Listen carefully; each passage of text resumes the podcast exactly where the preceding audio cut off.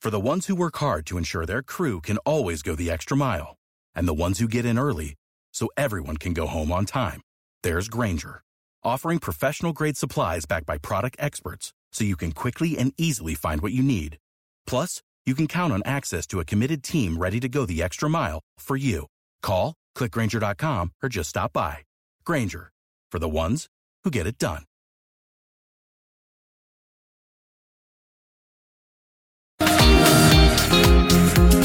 Podcast is sponsored by Tour-Tips.com, the online golf betting resource.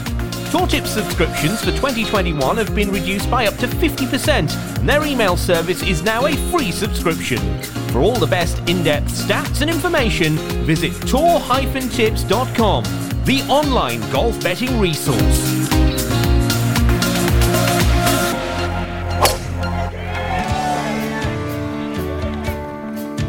Welcome to the home of the best golf betting tips. All the best bets for the upcoming tournaments, all from experts and all in one place.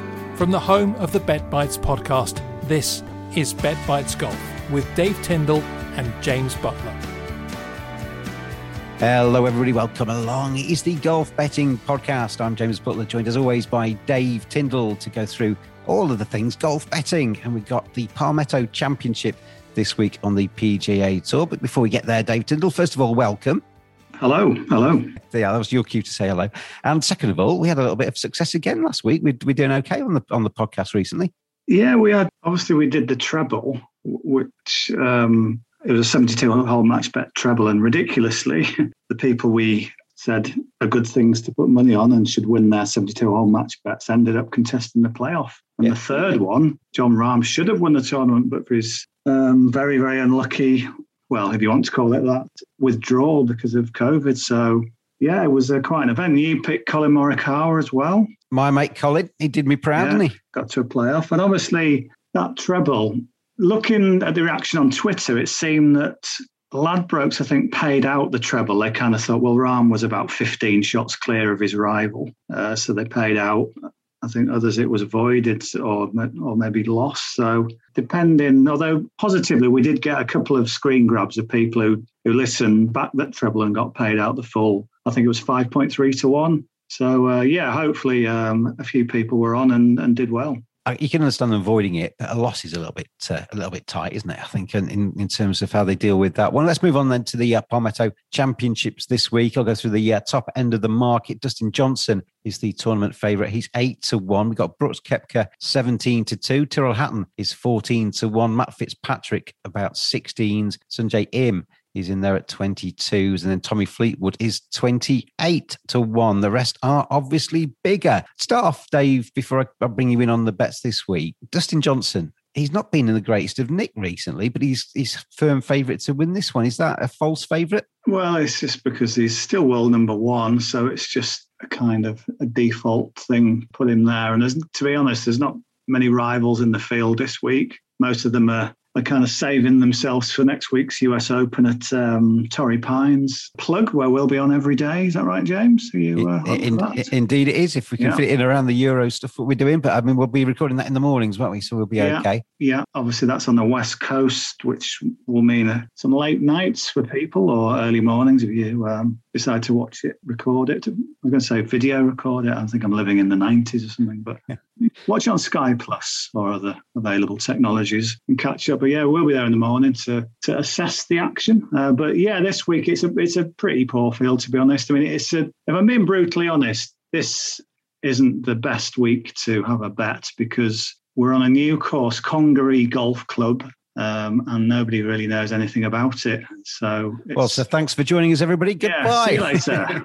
I mean, I, I, mean, we, we wait until late on a Wednesday, as we always say. I understand what you're saying about you know it's not necessarily anything really standing out. But has that led us anywhere in terms of the comments and, and information you're getting from the course? Yesterday evening, that's Tuesday evening, they held the press conferences. And I thought, okay, let's see what the guys are going to say. And they called in Davis Thompson, John Pak, and Bryson Nimmer, who were kind of, they're not on the radar at all. So they weren't any of the top players and um, didn't really offer any help. I have to confess, Dave, I've not actually heard of them. Yeah, well, I don't think most people will have heard of any of them. Davis Thompson, for example, this is his first time. Not a great deal of help because even if they said something amazing, it's hard to think they can make any sort of impression. But today, this evening, our time, UK time, they've chatted to Dustin Johnson, Kevin Kisner, Tyrrell Hatton, Brooks Koepka, and Garrick Higgo. So we've got some information uh, there. Uh, you mentioned Dustin Johnson. Doesn't really say a lot of it. He's from South Carolina, which is where we are, which um, is potentially good news, but he's um, never seen it before, never played the course. Uh, so that doesn't help us a lot. They talked about his form, and he, as he usually says, I feel it's, I feel like it's close and it's getting better. He seems to say that every week. It could be true every week, Dave. It's just it's small increments, and it was a low bar to start with. Yeah, maybe, but it's not a positive. Put it that way. At best, it's a neutral. So I thought there was more positive news coming from Brooks Koepka had this injury, had this uh, knee injury, um, which has caused him a lot of trouble, even though he managed to grind his way through it and finish tied second at the PGA. And they asked him about that. He said, played well there, obviously. The knee feels great. It feels probably better than ever. Doing kind of a quad stretch, my foot can kind of touch my butt for the first time. So the knee is months and months ahead of schedule. He talks about the course. Um, someone tries to say, is, it a bit like Augusta National because it, it's got these sort of runoff areas around the greens? He doesn't really go along with that at all, but he, he does like the greens. He finds it visually kind of quite stimulating. So they're in a match bet, Koepka and Johnson. Koepka's in miles better form, and it's a nine to ten pick'em. So I would go with Koepka. That's going to be the first leg of a of a, a match bet, seventy-two hole treble. Okay. Um, the rest of his questions are about is bickering with Bryson DeChambeau, which he kind of bats away really. But in terms of the course, yeah, it seems to be that he likes the place. Uh, so that should be um, that's promising. And the knee's good, the form is good. So I just think he's a better proposition than Dustin Johnson. I know how bad knees feel, so I feel for Brooks Koepka, but he's obviously on the mend and he's doing rather well actually to be because he came back a long time before people were expecting him to come back and be competing towards the top end. So Brooks Koepka goes in then as the first uh, leg of the treble to beat Dustin Johnson nine to ten.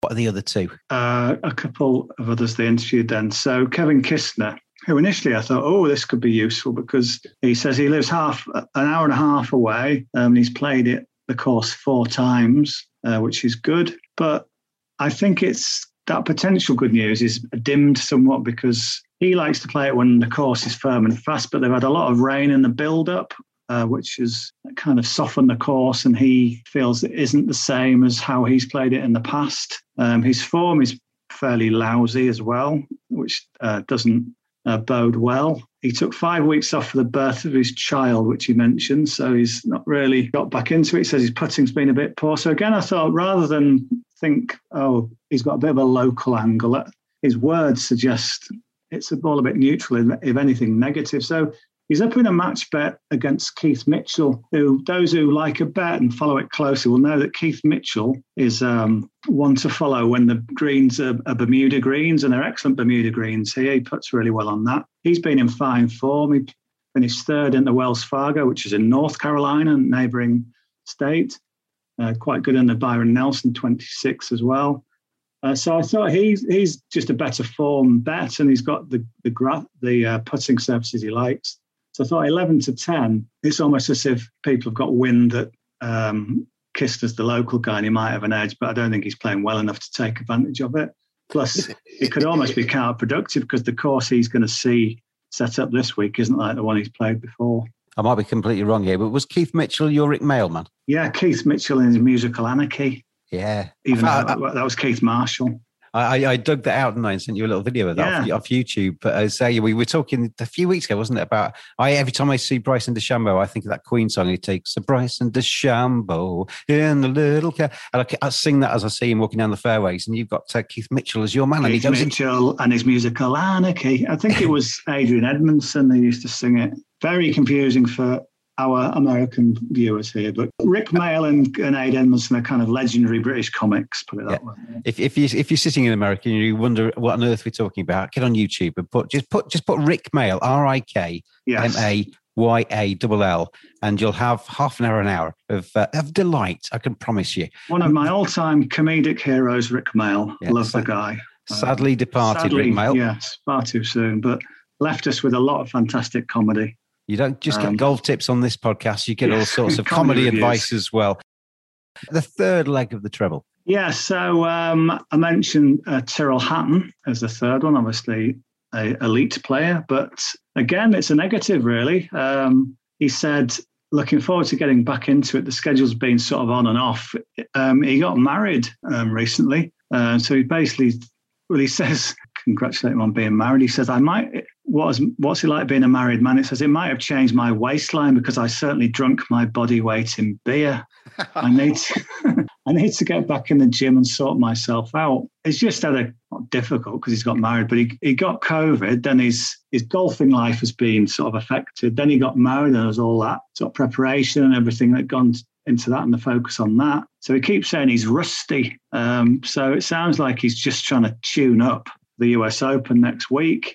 Uh, so again, he's someone who you could look to take on. So Betfair, where the other legs of the treble are uh, as well, he's up against Matthew Fitzpatrick, who is playing more consistently than than um, Tyrrell Hatton. Fitzpatrick, we're, we're quite near Hilton Head, another South Carolina course, and it's one of Fitzpatrick's absolute favourite. So hopefully he can get some good uh, vibes from that. Very good putter, should enjoy these greens. I just think Hatton isn't quite at the races. So I thought um, he's worth taking on. And, and, I think Fitzpatrick is a decent one. He's the outsider If Fitzpatrick at even money. So if you put that together, then uh, that comes out at just under seven to one.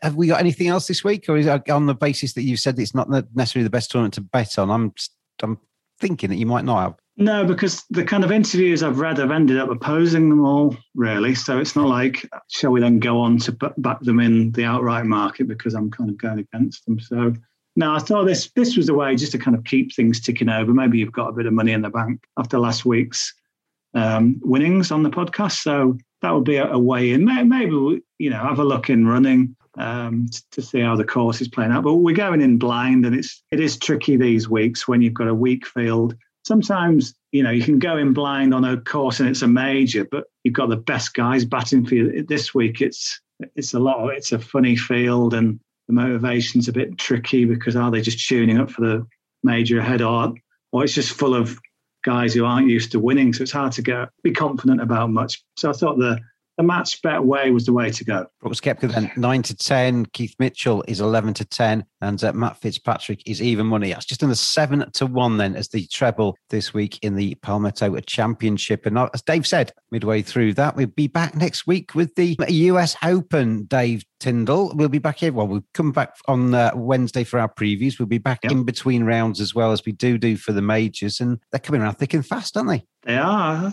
Was it? I think seven in the last 14 months or something. You've obviously had, you've sort of doubled up on three of the majors because they were played at, in August, September, and November last year. So yeah, it's um, it's been quite intense, hasn't it? So and then we've got the Open Championship in July as well. Blimey, and we're in June, aren't we already?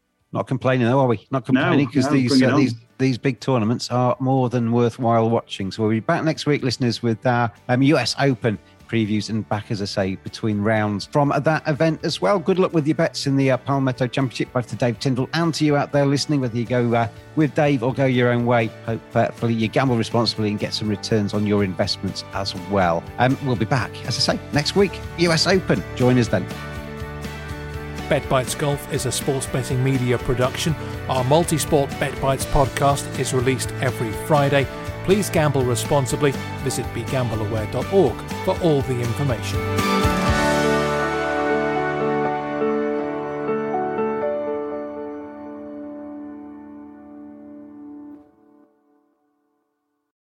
Sports Social Podcast Network.